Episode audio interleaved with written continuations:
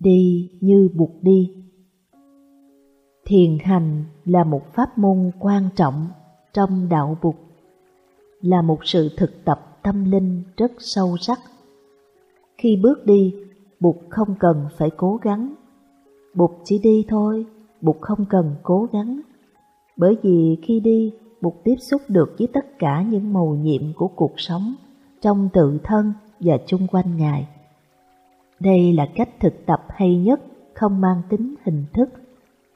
Chúng ta hãy thử đi như vậy, đi để mà đi, không cần gắng sức, không cần đấu tranh, nhưng đó là một sự thực tập rất thâm sâu. Đức Bụt nói, sự thực tập của tôi là tu vô tu tu, chứng vô chứng chứng. Nhiều người trong chúng ta khó chấp nhận được ý tưởng thực tập không cần cố gắng, mà có thể thông dong, thoải mái trong chánh niệm. Đó là do ta không đi bằng hai chân của mình. Có khi chân ta đi, nhưng tâm ta thì lại đang ở một nơi nào khác. Ta không đi hết thân tâm của mình. Ta thấy thân và tâm là hai cái riêng biệt. Có khi thân đi một đường, mà tâm thì kéo ta đi về một nẻo khác. Trong khi đó đối với Bụt, thân và tâm là hai mặt của một thực tại. Đi, đơn giản chỉ là đặt bàn chân này tiếp nối bàn chân kia. Nhưng thường không biết cách đi, thì người ta thấy mệt mỏi và chán nản. Khi hiểu được sự liên hệ mật thiết giữa thân và tâm, ta sẽ đi được như Bụt, ta sẽ cảm thấy rất thoải mái và thú vị. Ta có thể bước một bước tiếp xúc sâu sắc với mặt đất và thiết lập thân tâm trong giây phút hiện tại. Đã về, đã tới, bây giờ, ở đây, ta không cần cố gắng gì cả. Chân ta tiếp xúc với mặt đất một cách chánh niệm. Ta đã thật sự về với giây phút hiện tại, bây giờ và ở đây. Tự nhiên ta có tự do, không bị ràng buộc bởi bất cứ một dự án, lo lắng, mong chờ nào. Ta hoàn toàn có mặt ý thức mình đang còn sống và đang tiếp xúc với mặt đất. Khi đi thiền một mình, ta có thể thử thực tập như sau. Thở vào, bước một bước, và chú tâm hoàn toàn vào lòng bàn chân của mình. Nếu ta chưa về được một trăm phần trăm, thì đừng bước thêm bước nào nữa. Ta có thể lãng phí thì giờ nếu làm vậy. Khi nào chắc chắn mình đã về được hoàn toàn với giây phút hiện tại bây giờ và ở đây, tiếp xúc được với thực tại một cách sâu sắc, thì ta hãy mỉm cười và bước đi bước kế tiếp. Đi như vậy, ta sẽ in lên mặt đất sự vững chãi, thảnh thơi và niềm an vui của ta. Bàn chân ta như một con dấu của vị quốc dương. Khi đóng dấu lên một tờ giấy nào, con dấu sẽ làm cho tờ giấy đó trở nên quan trọng. Con dấu làm nên một dấu ấn. Nhìn vào dấu chân của ta, ta thấy gì? Ta thấy dấu ấn của tự do, dấu ấn của vững chãi, dấu ấn của hạnh phúc, dấu ấn của sự sống. Ta có khả năng bước được một bước như thế, bởi vì trong ta có Bụt, có Phật tánh, có khả năng ý thức những gì đang xảy ra. Cái đang xảy ra là tôi đang còn sống, tôi đang bước đi. Là con người có ý thức, chúng ta phải có khả năng làm được điều này. Trong mỗi chúng ta, ai cũng có bụt trong tự thân mình. Chúng ta hãy để cho bụt đi. Tiếp xúc với đất mẹ trong truyền thống đạo bục, chúng ta thực tập sám pháp địa xúc mỗi ngày. Sự thực tập này giúp ta rất nhiều. Dù không phải Phật tử, nhưng nếu ta thực tập phương pháp này cũng mang lại nhiều kết quả tốt đẹp. Khi nào thấy bất an, thiếu tự tin hoặc giận hờn, khổ đau, ta có thể quỳ xuống và tiếp xúc sâu sắc với đất mẹ bằng đôi tay của mình. Tiếp xúc với đất mẹ như thể đất mẹ là cái ta yêu quý nhất trên đời, là người bạn thân thiết nhất của ta. Đất đã có đó từ lâu lắm rồi. Đất là mẹ của tất cả chúng ta, Đất mẹ biết hết tất cả mọi thứ. Trước khi thành đạo, Bụt còn nghi ngờ và sợ hãi. Bụt đã bắt ấn địa xúc, đặt tay lên mặt đất và xin đất làm chứng cho Ngài. Đất xuất hiện như một bà mẹ xinh đẹp. Trên đôi tay của mẹ mang theo nhiều hoa trái, bướm chim và nhiều loại cầm thú khác nhau để hiến tặng cho Bụt. Những nghi ngờ và sợ hãi của Bụt tan biến ngay. Khi nào có khổ đau, hãy trở về với đất mẹ và xin đất mẹ giúp đỡ. Tiếp xúc với đất mẹ thật sâu sắc giống như Bụt, thì tự nhiên ta thấy đất mẹ xuất hiện với nhiều hoa trái, cây cối, chim chóc, động vật và các loài sinh vật khác mà mẹ đã sinh ra. Đất mẹ hiến tặng tất cả những thứ ấy cho ta. Ta có nhiều cơ hội hạnh phúc hơn là ta tưởng. Đất mẹ cho ta tình thương và sự kiên nhẫn. Đất mẹ rất kiên trì và nhẫn nại. Đất mẹ hiểu được nỗi khổ của ta. Đất mẹ sẽ giúp ta và bảo hộ cho ta. Khi ta chết, đất mẹ cũng đón ta trở về trong vòng tay của mẹ. Trở về với đất mẹ, chúng ta rất an toàn. Đất mẹ luôn luôn có đó với tất cả những màu nhiệm như cây xanh, hoa cỏ, ong bướm và ánh nắng mặt trời. Bất cứ lúc nào mệt mỏi hay khổ đau, thực tập địa xúc sẽ giúp ta trị liệu và phục hồi lại sự tươi mát an vui của mình. Sống chánh niệm Khi ăn sáng cho dù ăn rất ít, ta cũng ăn như thế nào để có tự do và thảnh thơi. Trong khi ăn, đừng nghĩ đến tương lai, đừng nghĩ đến những chuyện ta sẽ phải làm. Sự thực tập của ta là chỉ ăn sáng thôi buổi ăn sáng có mặt cho ta. Ta phải có mặt cho buổi ăn sáng. Chúng ta phải nhai mỗi miếng thức ăn cho vui vẻ và thảnh thơi. Khi cầm miếng bánh mì trên tay, tôi nhìn nó và thỉnh thoảng mỉm cười với nó. Miếng bánh mì là sứ giả của vũ trụ, hiến tặng chất dinh dưỡng cho ta và nuôi nấng ta. Nhìn sâu vào miếng bánh mì, ta thấy mặt trời đám mây và đất mẹ. Không có mặt trời thì lúa mì không thể lên được. Không có mây thì sẽ không có mưa, và như vậy thì lúa cũng không thể lên được. Không có đất mẹ thì không có gì có thể tồn tại được. Vì vậy, miếng bánh mì ta cầm trong tay là một mầu nhiệm của sự sống. Nó có đó cho ta ta phải có mặt cho nó. Ta ăn với niềm biết ơn. Khi đưa miếng bánh mì vào miệng, ta chỉ nhai bánh mì mà đừng nhai dự án, kế hoạch, lo lắng, sợ hãi và giận hờn. Đó là sự thực tập chánh niệm. Nhai trong chánh niệm, ta biết rằng ta đang nhai bánh mì, đang nhai thực phẩm màu nhiệm của sự sống Điều này đem đến cho ta nhiều tự do và an vui. Mỗi miếng thức ăn ta đều ăn như thế. Đừng để mình bị lọt ra khỏi bữa ăn sáng. Khi đánh răng, ta để ra bao nhiêu thời gian cho việc đánh răng? Ít nhất là một phút, có thể là hai phút. Đánh răng như thế nào để có thể thảnh thơi, an lạc và tự do? Đừng để mình bị lôi kéo bởi những chuyện mình sẽ làm sau đó. Tôi đang đứng đây, đang đánh răng và vẫn còn răng để đánh. Tôi có kem đánh răng và bằng chải đánh răng. Tôi đang còn sống, đang có tự do và đang đánh răng rất thảnh thơi. Đừng để cho mình trở thành nô lệ của quá khứ hoặc tương lai. Đây là sự thực tập tự do.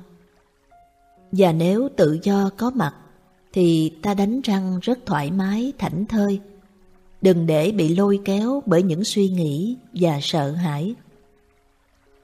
Ở Mỹ, người ta gọi nhà vệ sinh là phòng nghỉ. Thật thú vị. Ta có thấy mình được nghỉ ngơi khi vào nhà vệ sinh không? Ở Pháp, người ta gọi nhà vệ sinh là phòng dễ chịu. Asansi nghĩa là dễ chịu. Ta có thấy dễ chịu khi vào đó không? Có thấy thoải mái không? Khi dùng nhà vệ sinh, ta phải thấy thoải mái, dễ chịu và tận hưởng thời gian trong nhà vệ sinh. Khi đi tiểu, tôi cho phép mình có mặt hoàn toàn cho việc đi tiểu. Nếu có tự do, thì đi tiểu rất thích thú, dễ chịu. Ta đầu tư 100% thân tâm vào việc đi tiểu. Điều đó có thể đem đến cho ta nhiều tự do và an vui. Khi lái xe, thay vì nghĩ tới nơi đến, ta tận hưởng từng giây phút trong khi lái xe. Trước khi cho pháp thoại tôi không bận tâm, lo lắng về vấn đề. Các bạn sẽ hỏi tôi những câu hỏi gì và tôi sẽ phải trả lời như thế nào. Tôi không lo lắng cho vấn đề đó một chút nào cả.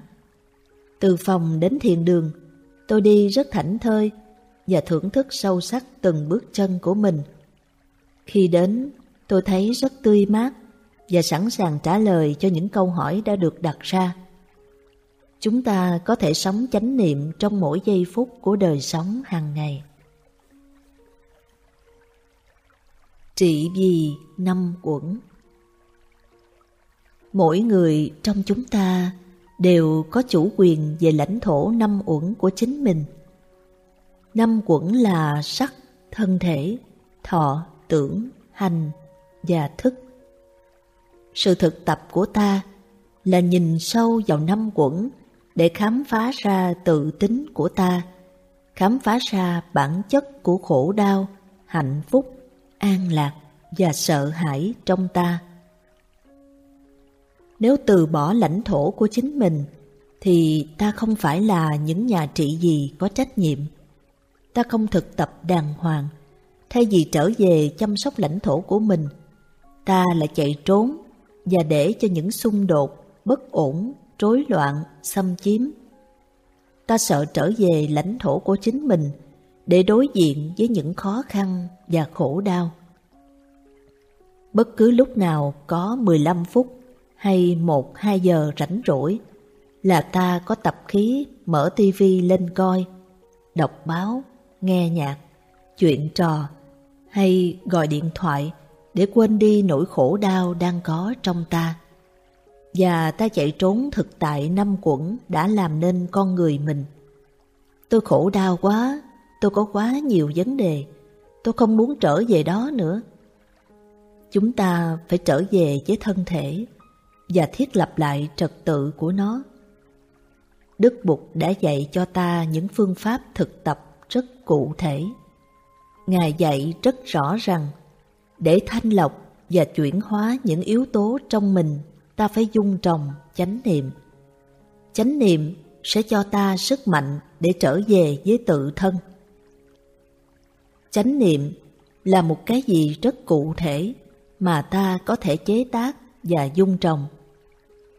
Khi ta đi trong ý thức thì những bước chân bình an, vững chãi làm ra năng lượng chánh niệm và đưa ta trở về giây phút hiện tại. Khi ta ngồi theo dõi hơi thở, ý thức hơi thở vào ra là ta đang chế tác năng lượng chánh niệm. Ăn cơm trong chánh niệm, ta đầu tư 100% vào giây phút hiện tại. Ý thức về thức ăn và những người đang cùng ngồi ăn với ta. Ta có thể chế tác chánh niệm trong khi đi, khi thở, khi làm việc, khi rửa bát, khi giặt áo. Thực tập dài ngày như thế sẽ làm tăng trưởng nguồn năng lượng chánh niệm trong ta. Chính nguồn năng lượng này giúp ta, bảo hộ ta, cho ta can đảm để trở về với chính mình, để hiểu chính mình và ôm ấp những gì đang có trong lãnh thổ của mình. Có những nỗi khổ đau thật sự, những cảm xúc mạnh, những tư tưởng phiền muộn, những nhận thức sai lầm làm cho ta giận dữ, bực bội, lo lắng, bất an và sợ hãi. Bằng năng lượng chánh niệm, ta có mặt cho những cảm thọ, tâm hành khó ở này mà không chạy trốn Ta có thể ôm ấp chúng như cách một người mẹ ôm lấy đứa con thơ và nói với chúng Con ơi, mẹ đang có mặt đây cho con, mẹ đã trở về, mẹ sẽ chăm sóc con. Chúng ta có thể thực tập như thế với tất cả những cảm xúc, cảm thọ và tri giác của ta. Khi mới bắt đầu thực tập đạo bục, chúng ta tập làm một đức bục bán phần. Từ từ ta trở thành đức bục toàn phần. Đôi khi ta rơi xuống làm đức bục bán phần trở lại. Nhưng với sự thực tập đều đặn, ta sẽ trở lại làm đức bục toàn phần.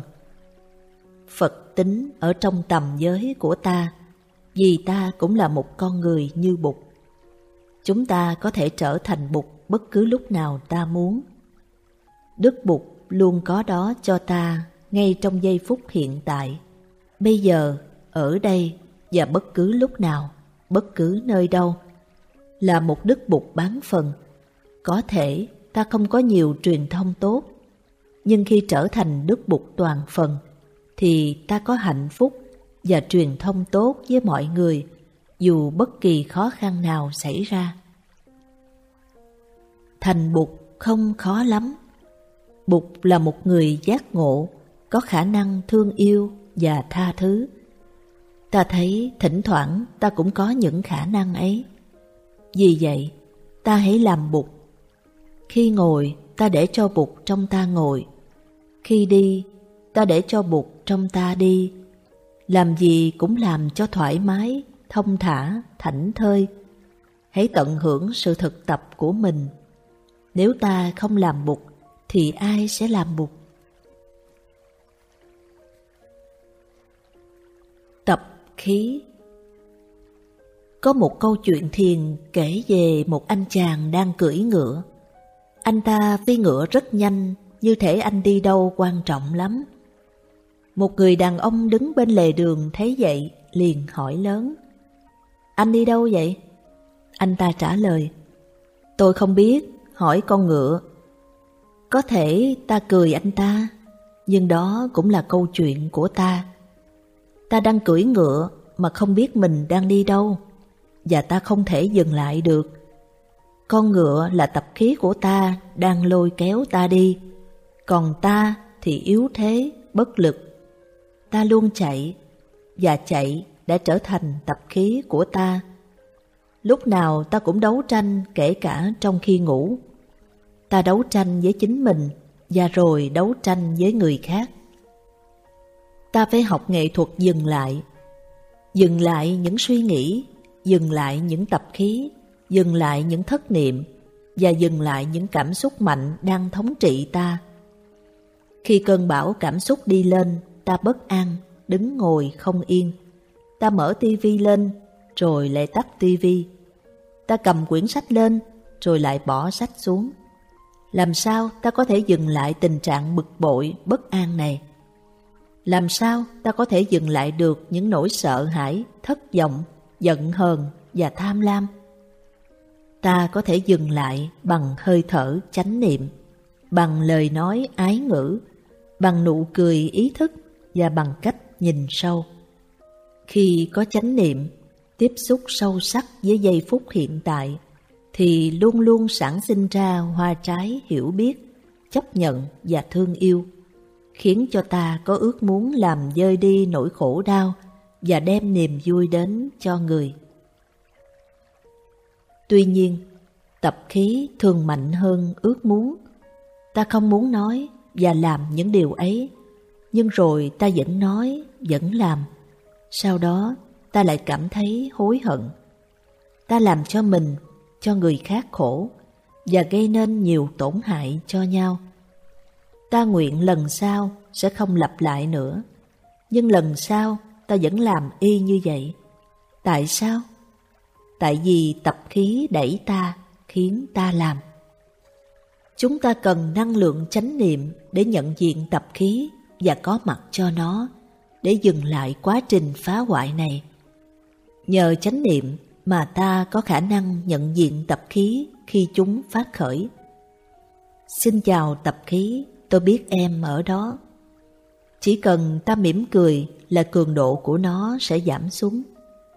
Chánh niệm là một năng lượng cho phép ta nhận diện tập khí và ngăn ngừa không cho nó hoành hành ta. Thất niệm là ngược lại. Uống trà mà ta không biết là ta đang uống trà. Ngồi với người thương mà ta không ý thức là người thương đang ở bên cạnh ta. Ta đi mà không thực sự đi. Ta mơ mơ màng màng, đang ở đâu đâu, nghĩ về quá khứ, mơ tưởng tương lai. Con ngựa tập khí lôi kéo ta và giam hãm ta. Ta phải biểu con ngựa dừng lại và giành lại tự do của mình. Ta cần chiếu ánh sáng chánh niệm vào những gì ta đang làm, để cho bóng tối của thất niệm tan đi. Bóng tối trở thành ánh sáng. Hãy quán chiếu những chuyển biến đang xảy ra trong tâm dưới ánh sáng ý thức. Ngay cả hơi thở của ta cũng thay đổi và trở thành không hai, bất nhị. Tôi không muốn nói là một với người đang quán chiếu. Suy nghĩ và cảm thọ cũng vậy.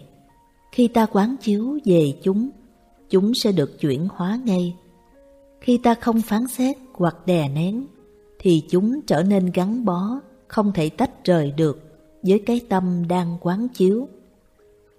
Có những lúc ta thấy bực bội bất an, và cái bực bội bất an đó cứ ở hoài trong ta không chịu đi. Đừng phê phán hay đàn áp nó, hãy ngồi yên theo dõi hơi thở, mỉm một nụ cười trầm lặng và chiếu ánh sáng ý thức vào cái bực bội bất an đó.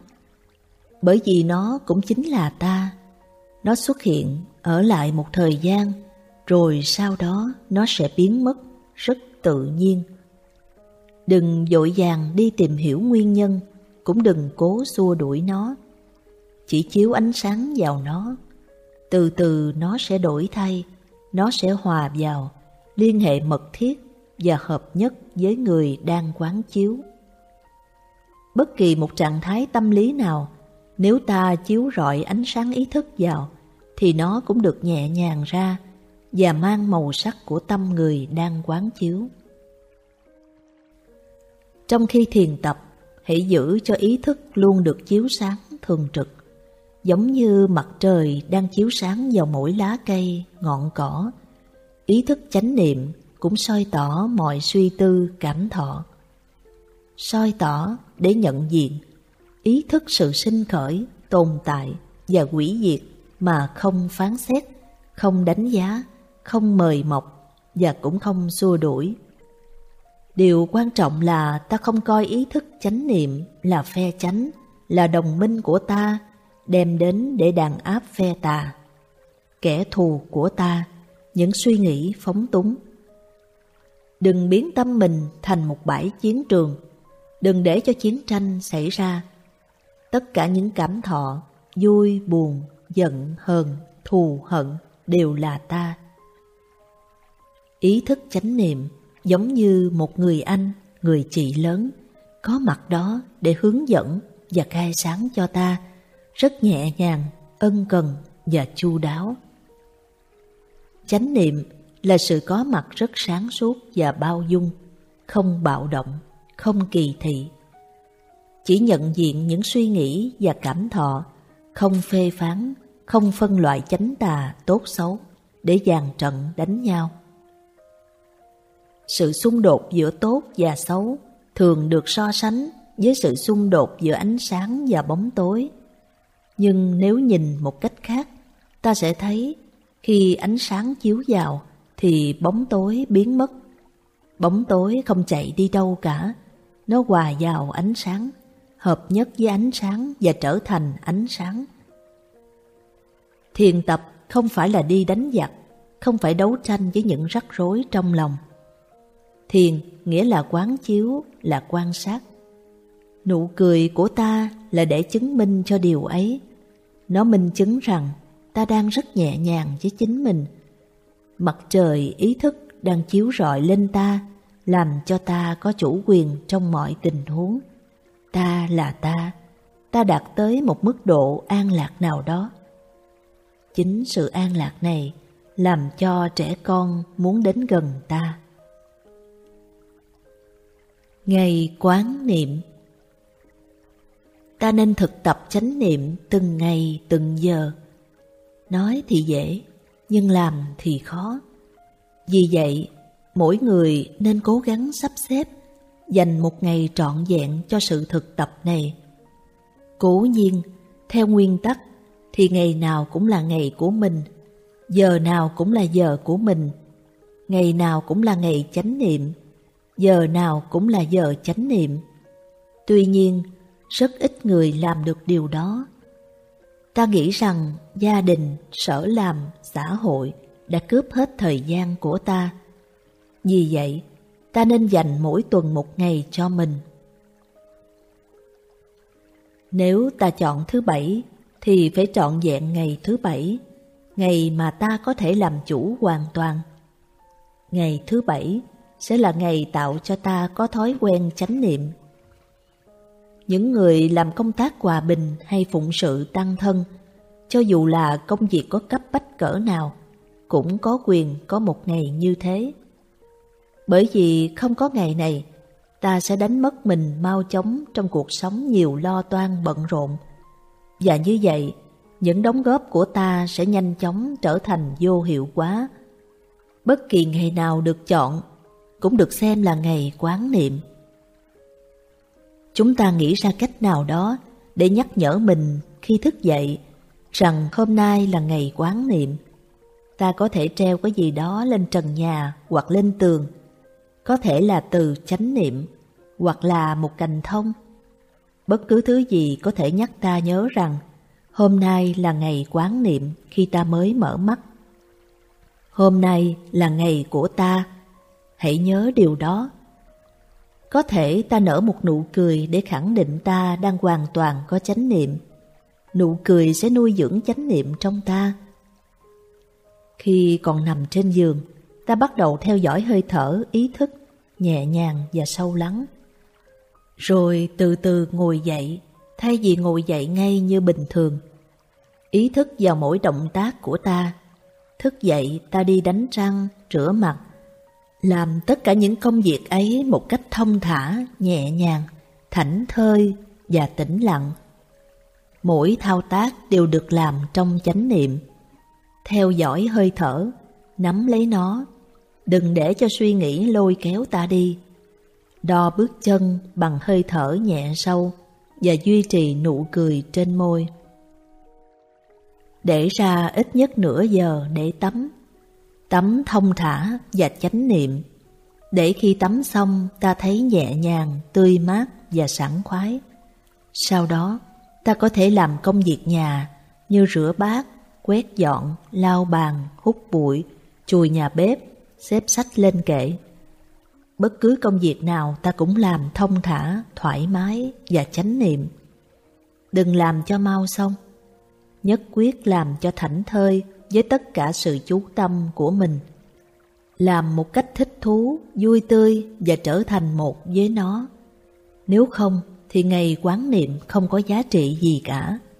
Cảm giác mệt mỏi, chán nản sẽ sớm biến mất nếu ta làm trong chánh niệm. Hãy lấy gương của các vị thiền sư, bất kỳ công việc nào quý ngài cũng làm thông thả, đều đặn và hết lòng. Những người mới bắt đầu thực tập thì cách hay nhất là duy trì im lặng hùng tráng suốt ngày. Điều này không có nghĩa là ngày quán niệm thì ta không được nói chuyện. Ta có thể nói, thậm chí ta còn hát nữa. Nhưng nếu ta nói hoặc hát thì phải nói và hát trong chánh niệm và cũng nên hạn chế tối đa. Tất nhiên, ta cũng có thể vừa hát vừa thực tập chánh niệm nếu ta ý thức được là ta đang hát. Cũng nên ý thức là khi hát hoặc nói, ta sẽ dễ bị mất chánh niệm hơn nếu như sự thực tập của ta còn yếu. Khi ăn trưa, ta chuẩn bị bữa ăn trưa của ta cho đàng hoàng, nấu ăn và rửa bát trong chánh niệm. Buổi sáng, sau khi dọn dẹp nhà cửa, hoặc buổi chiều sau khi làm giường, ngắm mây hay hái hoa, ta pha một bình trà và ngồi xuống uống trà trong chánh niệm, cho mình có đủ thời gian để uống trà. Đừng uống trà như những người uống dội tách cà phê giữa giờ nghỉ giải lao. Uống trà cung kính và chậm rãi như trái đất đang quay vậy, đều đặn, khoan thai, không dội dã cho những gì sắp tới. Sống hết lòng với giây phút hiện tại. Chỉ có giây phút này là giây phút đáng sống. Đừng dướng bận đến tương lai. Đừng lo lắng cho những gì phải làm. Đừng nghĩ đến chuyện đứng dậy đi làm cái gì đó.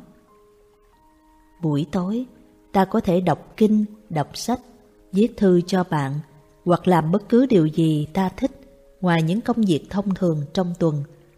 Bất cứ điều gì ta cũng làm trong chánh niệm. Buổi tối, ta nên ăn nhẹ để có thể ngồi thiền nhẹ nhàng, thoải mái hơn. Ta có thể đi bách bộ để hưởng không khí trong lành, theo dõi hơi thở và đo chiều dài hơi thở bằng bước chân của ta. Sau đó đi về phòng ngủ trong chánh niệm. Ngày quán niệm như thế rất quan trọng, ảnh hưởng của nó không thể lường được. Chỉ sau ba tháng thực tập ngày quán niệm một tuần một lần, cuộc sống của ta sẽ đổi thay đáng kể. Ngày quán niệm sẽ ảnh hưởng đến những ngày khác trong tuần, khiến ta sống cả bảy ngày trong chánh niệm. Tôi tin chắc là các bạn thấy ngày quán niệm rất quan trọng.